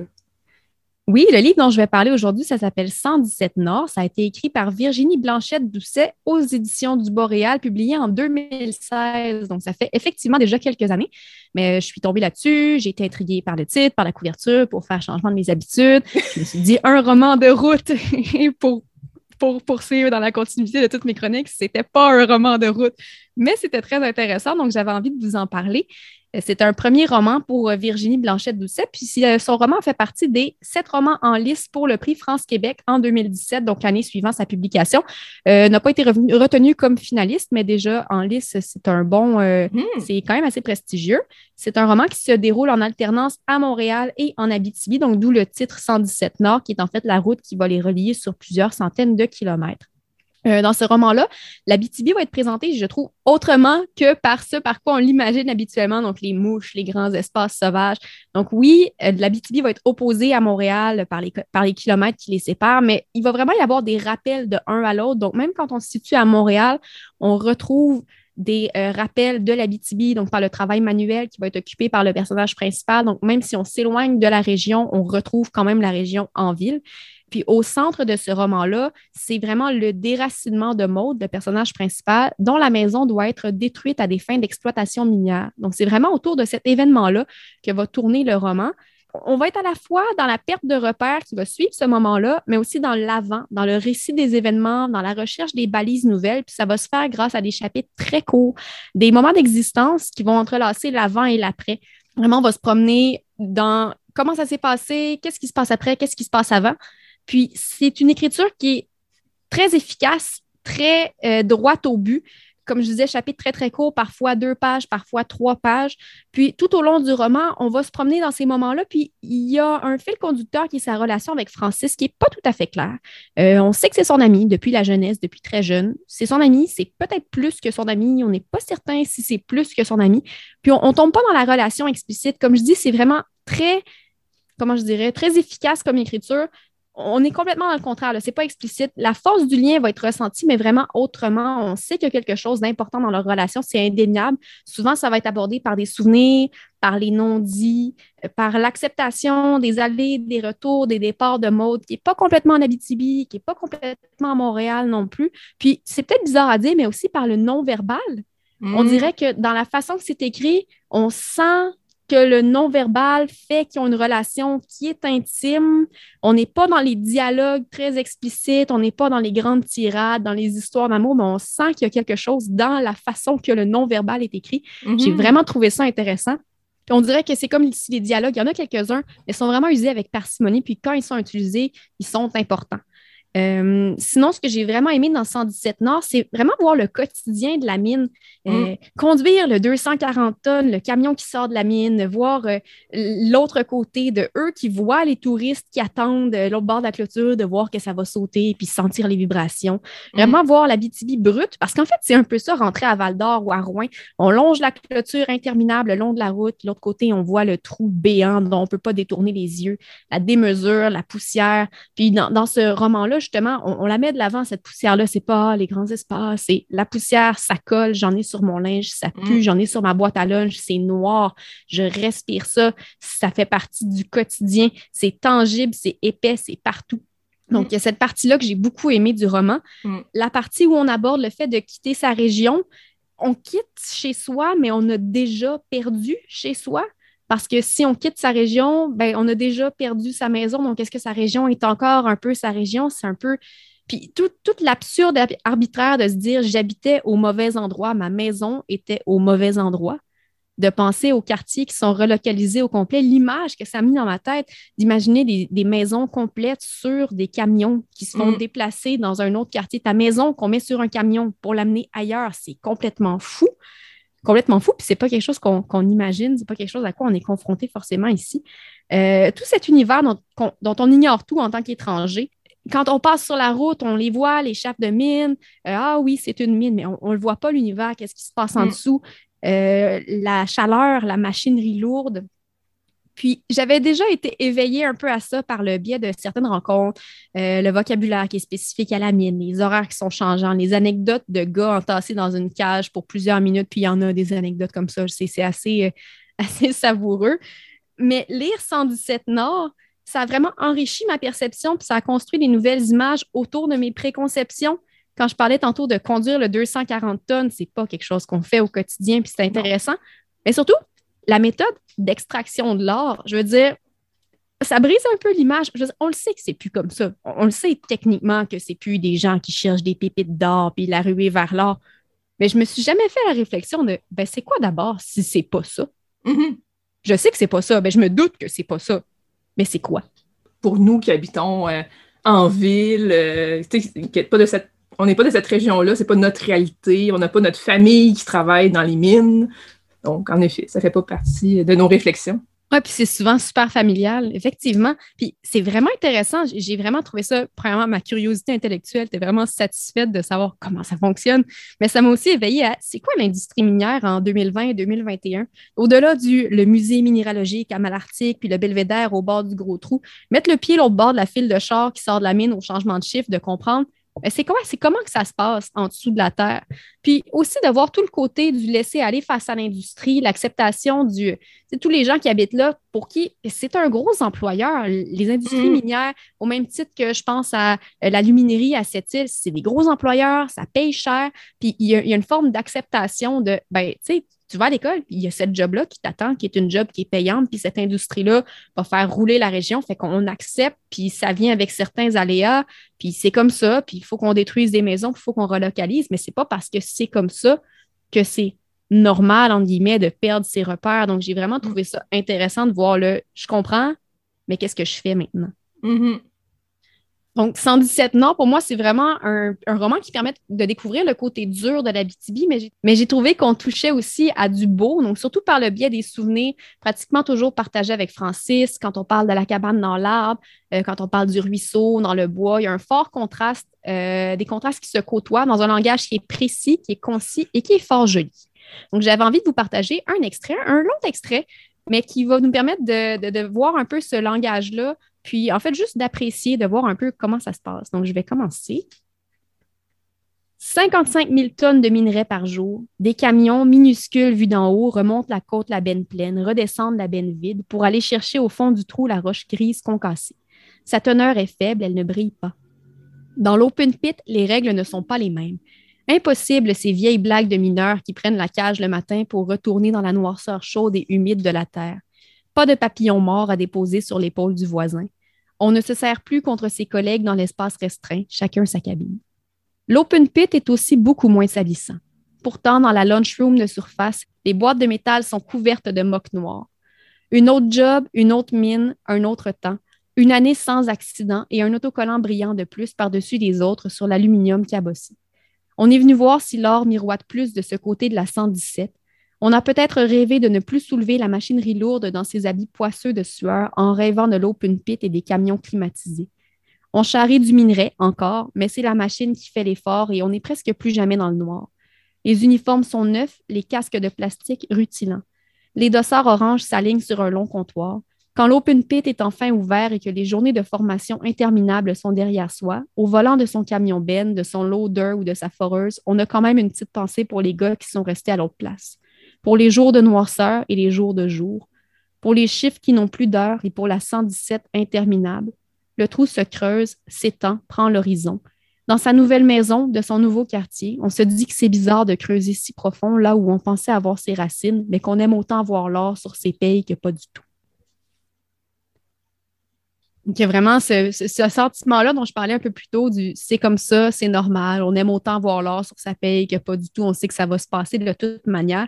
Mais je trouve que cet extrait-là montre bien que les mots qui sont utilisés, c'est des mots qui savent où ils s'en vont. C'est pas des phrases complexes, c'est pas un vocabulaire qui est euh, hautement poussé, puis même que je trouve qu'il y a une authenticité dans le fait qu'on garde, on cherche pas à dénaturer le vocabulaire de la mine, ça va, mm. il y a beaucoup de, de mots en anglais, puis c'est comme ça dans c'est comme ça dans le milieu, donc on va garder ça tel quel.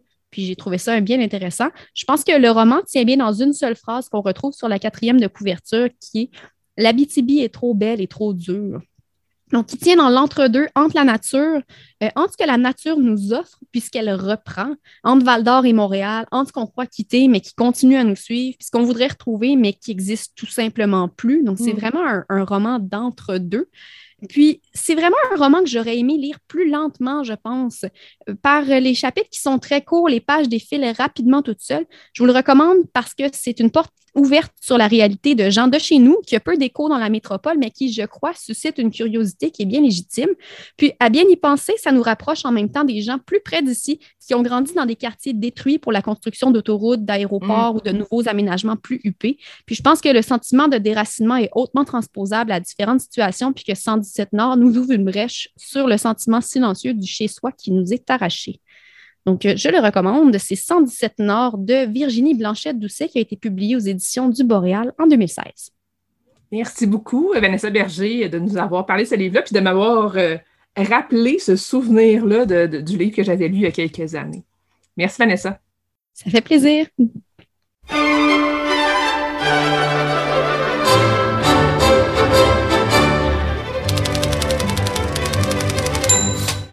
Bonjour Célia Chalfoun. Bonjour Julie. Cette semaine, tu nous parles d'un livre qui n'a pas encore été traduit. Je me demandais pourquoi, honnêtement. Euh, je me pose la même question, effectivement. À ma connaissance, il n'y a pas de traduction en français et il me semble que ce serait vraiment important qu'on en ait une. Fait que, avis public, euh, si, vous, euh, si vous traduisez de l'anglais au français, je pense que ce serait le fun qu'on propose ce livre-là à une maison d'édition au Québec. Ce livre s'appelle 21 Things You May Not Know About the Indian Act.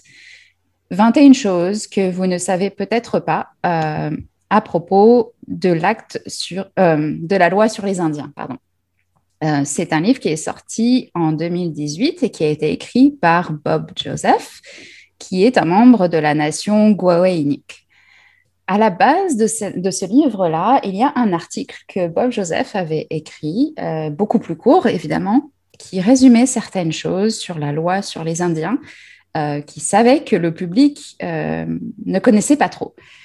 Euh, et puis, il y a eu une réponse incroyable à cet article-là. Et puis, c'est là qu'il s'est rendu compte, OK, il faut que j'écrive quelque chose de, plus long, de plus, de plus détaillé sur les choses qu'on ne sait pas sur la loi sur les Indiens et qui ont régi ou continuent à régir la vie de beaucoup, de, bah, de la plupart finalement des, des Premières Nations.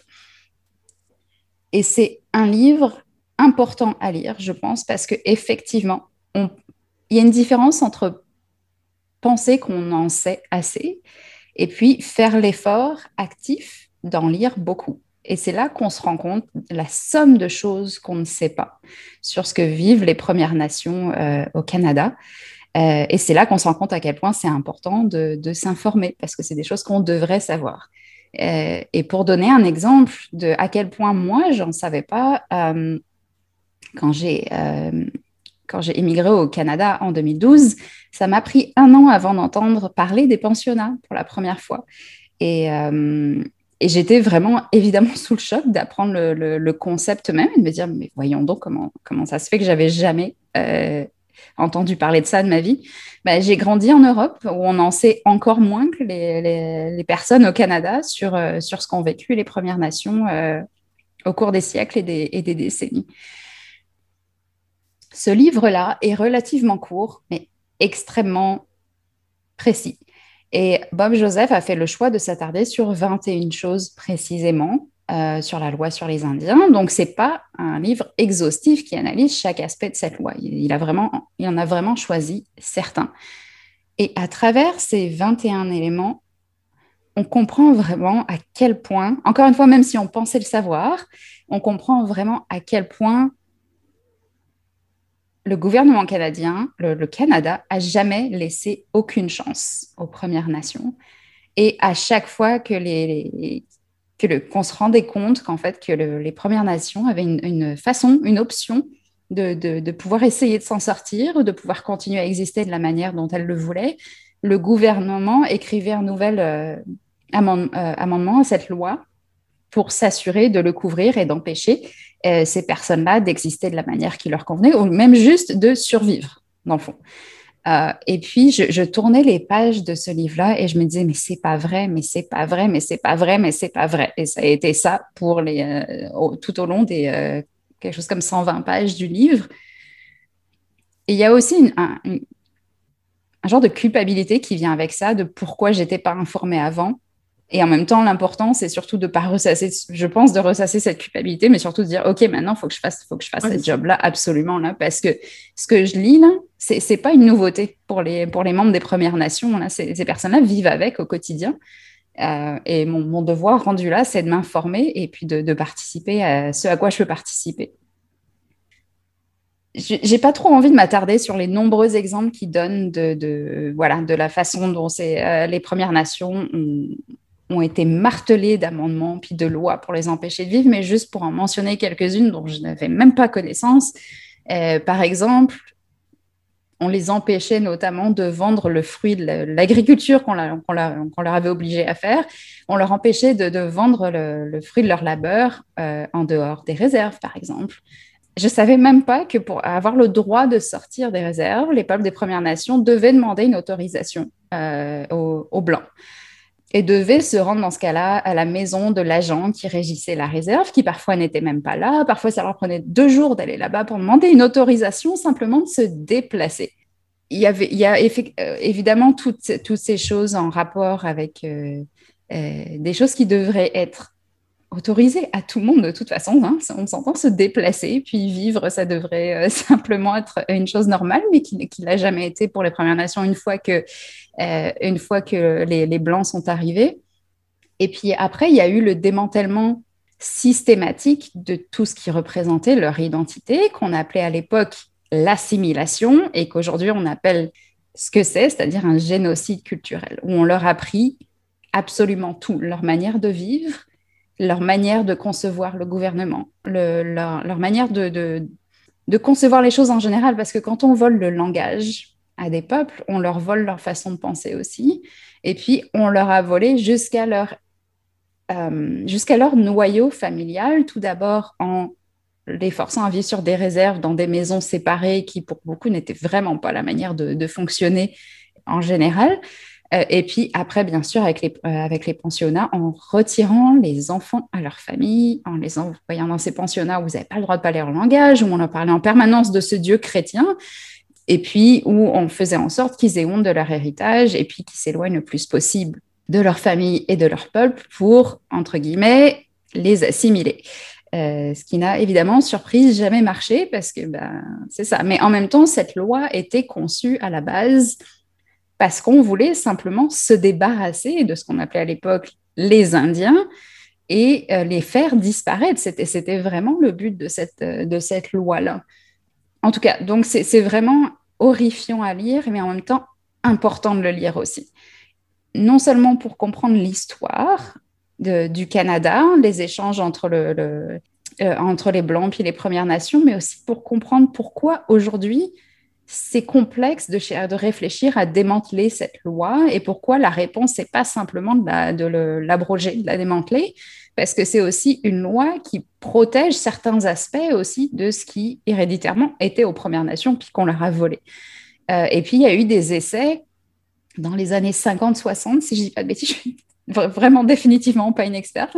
Il y a eu des essais qui ont été faits pour, euh, pour euh, complètement abroger cette loi et les Premières Nations se sont insurgées contre ça parce que c'était aussi une des seules façons qu'ils étaient encore protégés.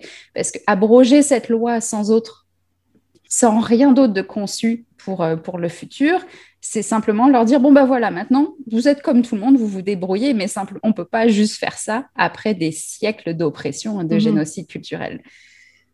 Voilà, donc un livre important à lire, il y en a beaucoup d'autres qui sont, euh, qui sont importants à lire, évidemment, mais celui-là, voilà, ça, il y a vraiment quelque chose de c'est important de s'attacher à ces aspects légaux et de, comprendre en fait ce pourquoi les Premières Nations se battent présentement. Vraiment, je ne comprends pas pourquoi il n'existe pas en français. J'ai décidé d'en parler quand même parce que je pense que c'est mhm. un livre crucial. Et aussi pour, pour faire un genre d'appel, pourquoi on l'a pas en français celui-là, s'il vous plaît? Traduisez le livre de Bob Joseph. Il est sorti en 2018, là, ça fait, ça fait trois ans. Je pense que, je pense que c'est le temps. Il est temps. C'est ça pour rappeler le titre, c'est 21 Things You May Not Know About the Indian Act. 21 euh, choses que vous ne savez peut-être pas à propos de la loi sur les Indiens. Et ça a été écrit par Bob Joseph, qui est un membre de la nation Gwaoinuk. Et c'est sorti en 2018. Chez quelle maison d'édition? oui, c'est sorti euh, chez à la maison d'édition Indigenous Relations Press. Merci beaucoup, Célia Chalfoun. Merci, Julie.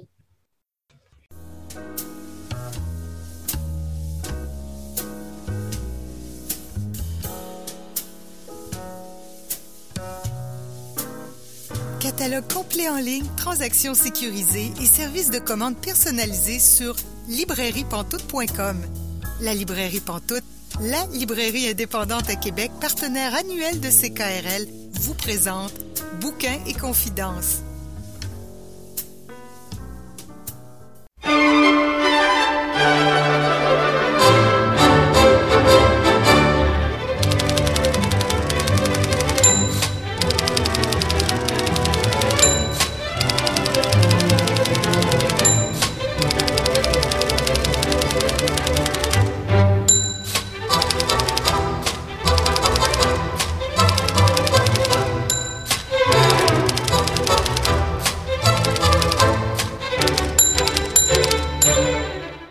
Vous êtes bien à l'émission Bouquin et Confidence. Julie Collin au micro. Et là, je rejoins Pascal Roux. Bonjour Pascal. Bonjour Julie.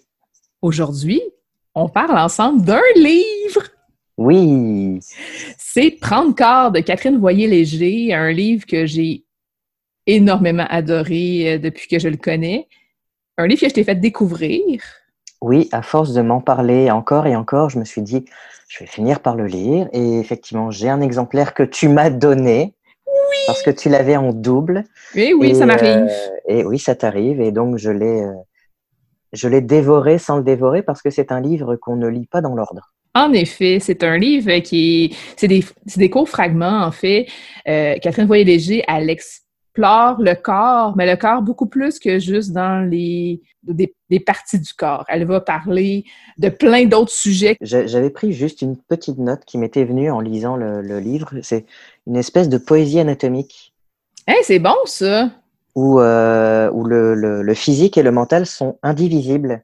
Donc le ressenti, le corps, le ressenti, le charnel, le mental, le physique, tout ça se fait comme une espèce de, de, de, de, petite danse euh, dans le recueil qui, qui se déplacent de l'un à l'autre. On revient, parfois on a plusieurs fois lèvres, parfois on a plusieurs fois euh, épaules, mais c'est jamais la même chose selon l'endroit où ça se, ça se place dans le recueil.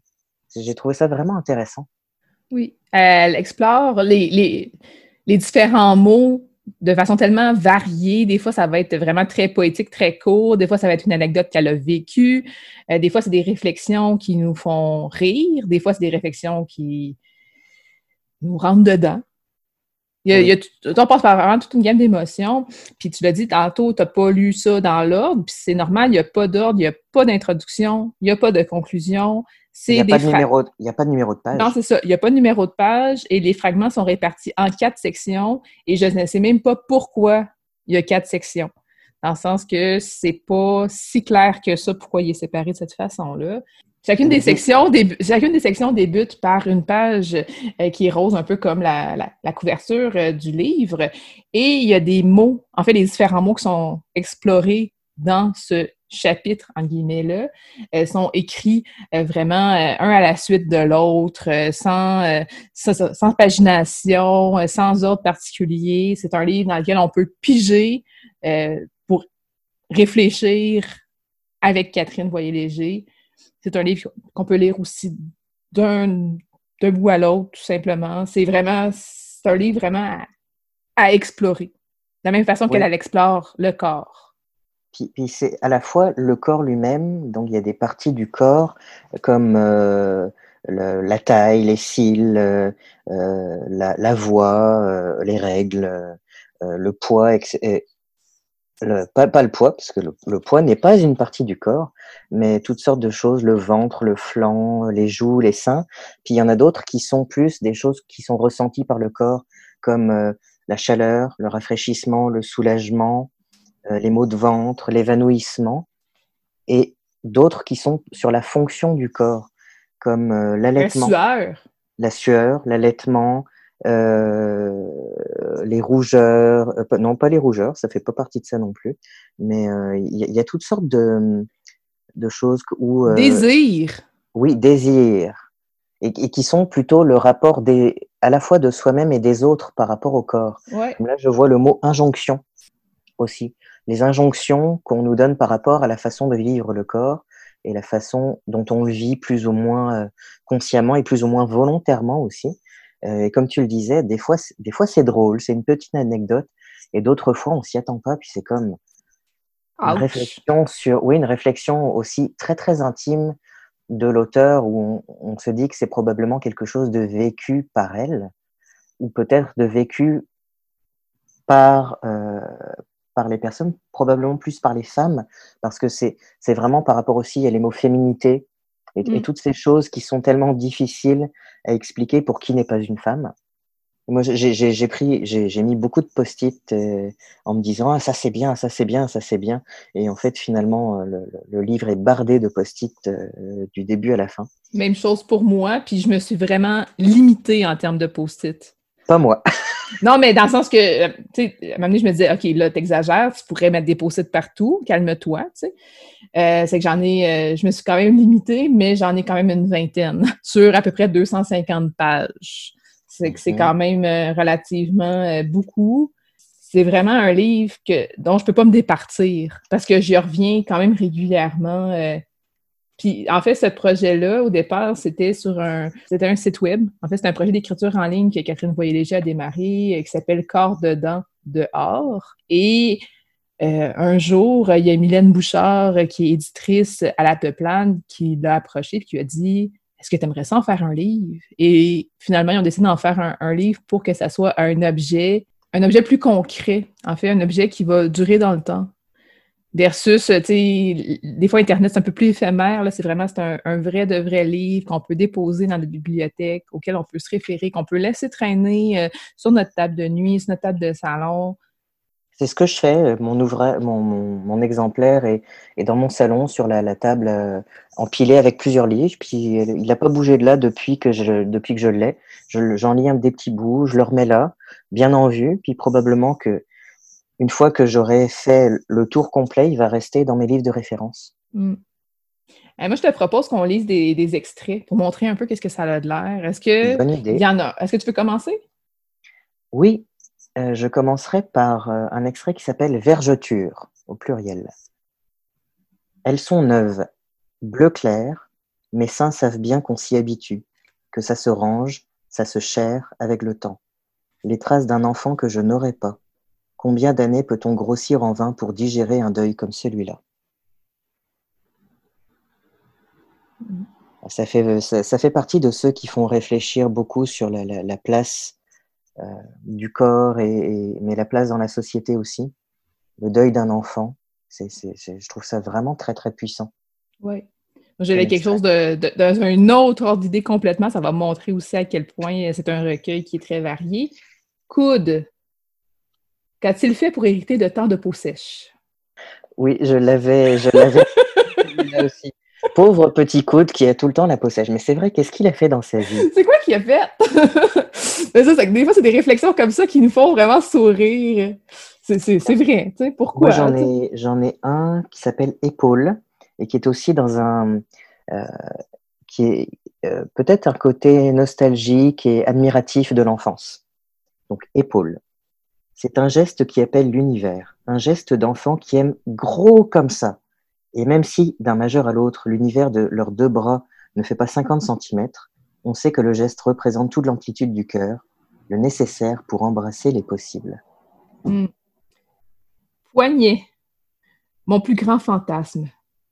Un baiser à l'intérieur du poignet, là où cette grosse veine fragile communique avec mon cœur. Il y a tellement de désir dans, cette, dans cet extrait-là. C'est tellement hein. beau. J'en ai trouvé un qui, euh, qui ramène beaucoup à, à un sujet d'actualité. Il s'appelle Peur. Il était passé 23 heures un soir de janvier. La porte arrière était restée ouverte. J'ai cru à une étourderie du colocataire, j'ai même souri avec une certaine tendresse. Mais quelque chose clochait. Le verre sur le sol, le silence du chat, le silence tout court. Cambriolage. J'ai craint qu'il y ait quelqu'un dans la maison, j'ai pensé. Ça y est, c'est maintenant. Je voulais dire le viol. J'ai pensé que là, on pourrait m'agresser. J'ai pris la mesure de cette certitude qui avait fait son lit en moi. Un jour, ce serait mon tour. Ça, fait partie des ouch. Ça fait partie des ouch. Moi, j'ai envie de lire un autre euh, texte par rapport à épaule. Tu sais, as lu un tantôt, un autre qui est complètement différent, mais pour le même mot, finalement. Épaule. Le poids du monde, mon petit monde, sûr. Donc, ça, c'est tr- c'est très poétique. euh, C'est vraiment, c'est une autre forme complètement euh, de, de texte. Donc, elle explore vraiment différentes façons, autant dans les, dans les propos que dans la forme. Ce- cette forme-là, c'est quasiment du haïku. Quasiment. Ça, ça pourrait, dans le sens que c'est pas, ça le représente pas tout à fait parce que les règles du haïku, c'est du 5-7-5. Mais euh, oui, c'est un peu le, le- c'est vraiment ces trois petites lignes. Et, euh, et ces épaules dont elle parle assez, euh, assez souvent dans le recueil, ces épaules qui ont toujours mal, qui sont toujours comme le poids du monde, et Mm. ces épaules qui, qui ont toujours besoin d'un chiro, qui ont besoin d'être d'être euh, chouchoutées un petit peu. J'en ai trouvé un autre qui est plus euh, côté euh, plaisir de la vie en général, qui s'appelle mâchoire. Ce n'est pas vraiment le sucre, non, le gras peut-être, c'est moins conceptuel qu'on peut le croire. C'est la texture. Quand on croque et que s'échappe la crème jusqu'à la rondeur de l'intérieur des joues. Oui, voilà. Quand l'aérien de la crème devient fourrage et qu'il réveille l'animal. C'est matériel, une caresse intime, la pulsion d'un interdit. Mm. Ça me parle beaucoup parce que je suis vraiment très gourmand. Et moi donc, traces. Les vêtements laissent parfois des traces sur la peau. Couture et plis, comme des pochoirs mouillés sur l'automne des trottoirs. Une poésie qui me permet de confondre vergeture et dentelle. Puis ça, on pourrait faire ça, auditeur, là, pendant une demi-heure, facile. Ah mais oui. euh, dans le fond, le but, c'est vraiment de vous donner envie de vous le procurer, d'explorer ce, ce livre de, de micro-récits Et, et sur de le prendre, corps. et, et de prendre le temps pour chacun de bien, euh, de bien le ressentir. Ouais. Tout comme l'auteur l'a- a ressenti tout ça avant de l'écrire, j'ai l'impression qu'à chaque fois, que j'ai pas pu le lire d'un bloc, j'en lisais un petit peu. Ben non, ben Tu personne ne peut lire ça euh, d'un bloc. Non, c'est ça. Tu, tu prends le temps de le digérer, tu prends le temps de le, peut-être de le penser. Certaines choses sont plus conceptuelles que d'autres. Tu prends le temps de t'en remettre parce que parfois, avec quelques lignes, ça va vraiment, euh, ça, ça, ça, ça fait mal. Comme Oh tu m'avais dit hors onde, il y, il en a un sur la prostate. Non, il n'y en a pas un sur la Il prostate. n'y en a pas un sur la prostate, mais Non. que tu disais que tu pouvais avoir mal à la prostate que t'as pas. Oui, c'est ça. Mais moi, je peux avoir beaucoup d'empathie dans la vie. Euh, Je suis très sensible. Et euh, c'est ça, dans le fond, ce que je dis souvent, c'est que je pourrais avoir mal à la prostate que je n'ai pas. Donc, il y a des éléments dans Prendre corps qui viennent moins me toucher personnellement, mais c'est tellement bien écrit, c'est tellement juste que même si ça ne me concerne pas personnellement, ça me touche. Oui, c'est un ouvrage sur la féminité, féminité que, que, que je n'ai pas. Et, euh, et ça fait réfléchir vraiment beaucoup. Mais t'es pas le premier homme que je connais qui aime ce livre-là. Fait que c'est vraiment, c'est pas un livre. euh, en fait, c'est pas parce que ça a été écrit par une femme sur le corps et plus encore, là, on l'a compris, euh, que ça s'adresse aux femmes. Ça peut s'adresser à quiconque a un intérêt finalement par rapport à, à l'exploration du corps. Puis il y a des éléments du corps que, comme homme et comme femme, on partage. Puis il y a quelque chose qui, me, qui vient de me frapper en en parlant, c'est que oui, le, la façon d'aborder le corps dans, dans, cet ouvrage, c'est une façon de prendre le corps très morcelé par morceaux. Ouais. Et en même temps, ces morceaux ont beau être, euh, j'allais dire, disséqués, observés de façon très, très euh, individuelle, le corps n'est pas du tout objectifié, c'est au contraire une façon de montrer le corps vivant et de montrer que chaque partie fait partie d'un tout vivant et, mm. pas du tout une façon d'objectification du, du, du, du, corps que, que, tel que ça on pourrait l'imaginer. C'est vraiment une façon très intime de l'aborder. Donc on n'est pas on n'est pas vraiment on n'est vraiment pas de l'extérieur, on est vraiment de l'intérieur. Ouais. C'est ce que je trouve vraiment intéressant dans ce recueil. Ouais, c'est vraiment un, un, super livre dont euh, je ne peux pas me départir euh, jamais. Je pense que je vais être dans la même euh, situation que toi. Donc, si vous voulez, vous le procurez vous aussi. Ça se vaut risque et péril parce que ça se pourrait que vous décidez de le garder vous autres aussi. c'est Prendre corps de Catherine Voyer-Léger. C'est chez La Peuplade. Un, un livre d'à peu près 250 pages euh, à savourer lentement. Très lentement. Merci beaucoup, Pascal. Merci, Julie.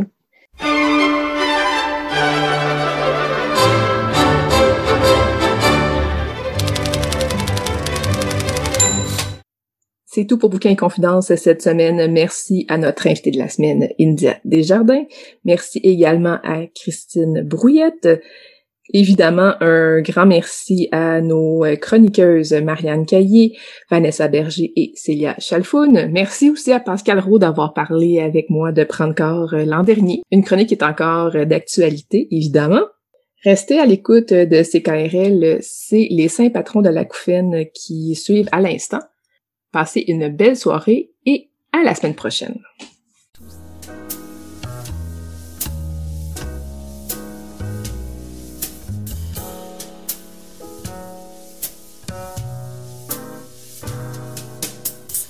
La librairie Pantoute, la librairie indépendante à Québec, partenaire annuel de CKRL, vous a présenté Bouquins et Confidences.